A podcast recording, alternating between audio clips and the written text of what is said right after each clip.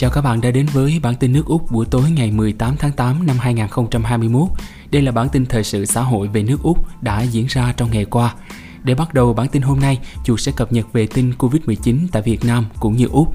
Ngày 18 tháng 8 năm 2021, New South Wales có 633 ca nhiễm trong cộng đồng, một ca nhiễm từ nước ngoài, 462 ca đang nằm viện và 77 ca trong ICU hồi sức tích cực. Victoria 24 ca nhiễm cộng đồng, 0 ca nhiễm từ tiểu bang khác, 20 ca linh ổ nhiễm cũ, à, 18 ca đã cách ly và 246 ca đang nhiễm toàn tiểu bang. Queensland không có ca nhiễm từ cộng đồng, 4 ca nhiễm từ nguồn khác, 97 ca đang nhiễm toàn tiểu bang. Xin được chuyển qua tình hình Covid tại Việt Nam.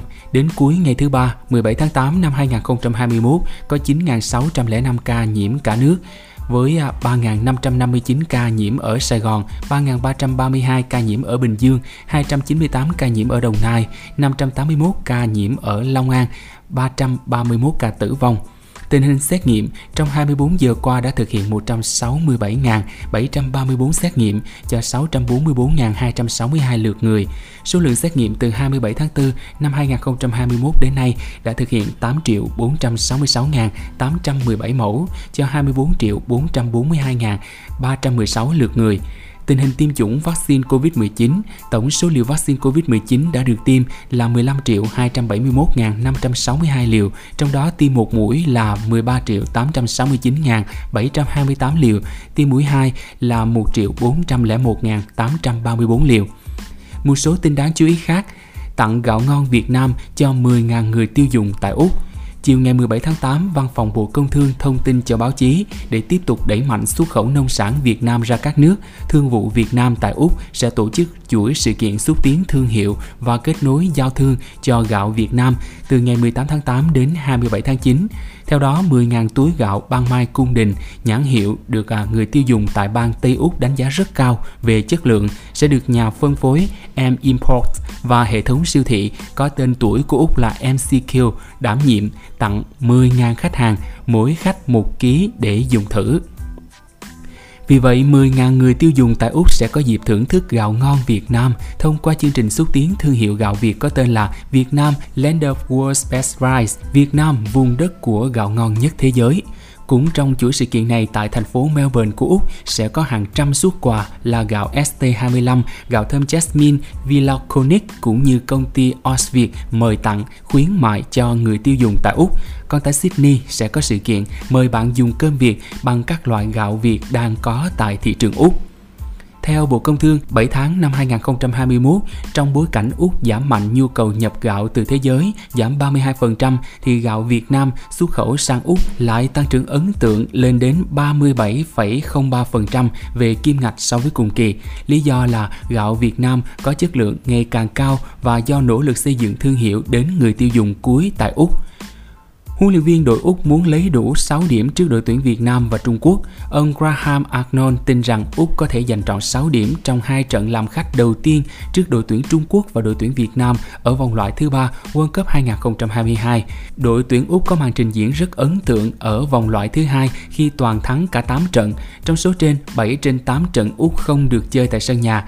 Ngày 2 tháng 9, Úc sẽ đối đầu với Trung Quốc và tới ngày 7 tháng 9, đội bóng của huấn luyện viên Graham Arnold sẽ gặp đội tuyển Việt Nam tại sân vận động quốc gia Mỹ Đình. Theo huấn luyện viên Graham Arnold, Úc đã quen với việc phải thi đấu xa nhà. Đội bóng xứ chuột túi cũng từng gặp Trung Quốc, đủ giúp ông và ban huấn luyện phân tích được các điểm mạnh yếu của đối thủ. Ông Arnold vì vậy tự tin Úc sẽ hướng tới mục tiêu giành 6 điểm ở hai trận đầu tiên vòng loại thứ ba. Úc đã toàn thắng 8 trận ở vòng loại thứ hai, trong đó 7 trên 8 trận tại sân khách. Vì thế tôi muốn điều đó lặp lại ở hai trận sắp tới. Huấn luyện viên Graham Arnold chia sẻ. Tiệc đính hôn khiến Melbourne tái áp lệnh giới nghiêm. Thủ hiến bang Victoria Daniel Andrews chỉ trích những người dự tiệc và tuyên bố vì những người ích kỷ này mà ông sẽ ban lệnh giới nghiêm ban đêm ở Melbourne ít nhất là thêm 2 tuần nữa, bắt đầu từ ngày 16 tháng 8. Theo lệnh của ông Andrews, thành phố Melbourne sẽ bắt đầu giới nghiêm từ 21 giờ hôm trước đến 5 giờ sáng hôm sau, bắt đầu từ ngày 16 tháng 8 đến ngày 2 tháng 9. Các sân chơi, công viên và sân bóng rổ, quần vợt sẽ đóng cửa. Số người được phép làm việc trên các công trường xây dựng sẽ giảm xuống còn 25% nếu là công trình lớn hoặc tối đa 5 người nếu công trình nhỏ người dân bị cấm tháo khẩu trang và uống rượu ở nơi công cộng. Các hành vi vi phạm sẽ bị phạt nặng. Theo đài ABC News, Melbourne là thành phố lớn thứ hai của Úc. Quyết định giới nghiêm được đưa ra sau một buổi tiệc đính hôn có 3 người xác định dương tính với SARS-CoV-2. Người đứng đầu bang Victoria cho biết ông rất tức giận và thất vọng khi xem video về tiệc đính hôn được tổ chức hồi giữa tuần trước. Tổng cộng có 69 người tham dự, trong đó có một số bác sĩ và nhân viên y tế. Tất cả đã bị phạt 5.500 đô la Úc một người và tổng số tiền phạt lên tới gần 380.000 đô la Úc, tương đương hơn à, 6,3 tỷ đồng. Đây sẽ là một bữa tiệc đính hôn tốn kém và chúng tôi nói là sẽ làm. Ông Andrews tức giận và gọi những người dự tiệc là đám đông ích kỷ. Theo báo The Guardian, buổi tiệc được à, tổ chức tại nhà của một người có ảnh hưởng trong cộng đồng người Do Thái Melbourne.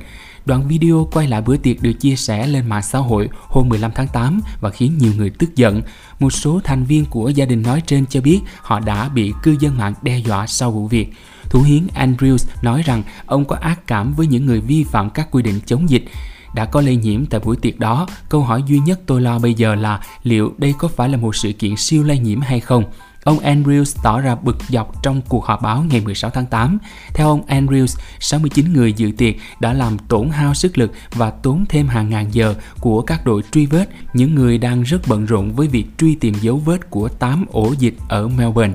Thủ hiến Victoria nhấn mạnh quyết định giới nghiêm nhằm giúp Melbourne tránh khỏi kịch bản của thành phố Sydney, nơi đã và đang phải thực thi lệnh phong tỏa gần 2 tháng qua. Một số thành phố khác của Úc cũng ban lệnh phong tỏa giãn cách đến ngày 2 tháng 9. Thủ đô Canberra đã kéo dài thời gian phong tỏa đến ngày 2 tháng 9 để dập tắt một ổ dịch bùng phát nhỏ. Thành phố Darwin và Catherine thuộc bang lãnh thổ Bắc Úc ngày 16 tháng 8 cũng ban bố lệnh phong tỏa 3 ngày sau khi ghi nhận một ca dương tính SARS-CoV-2 không triệu chứng, theo báo The Guardian.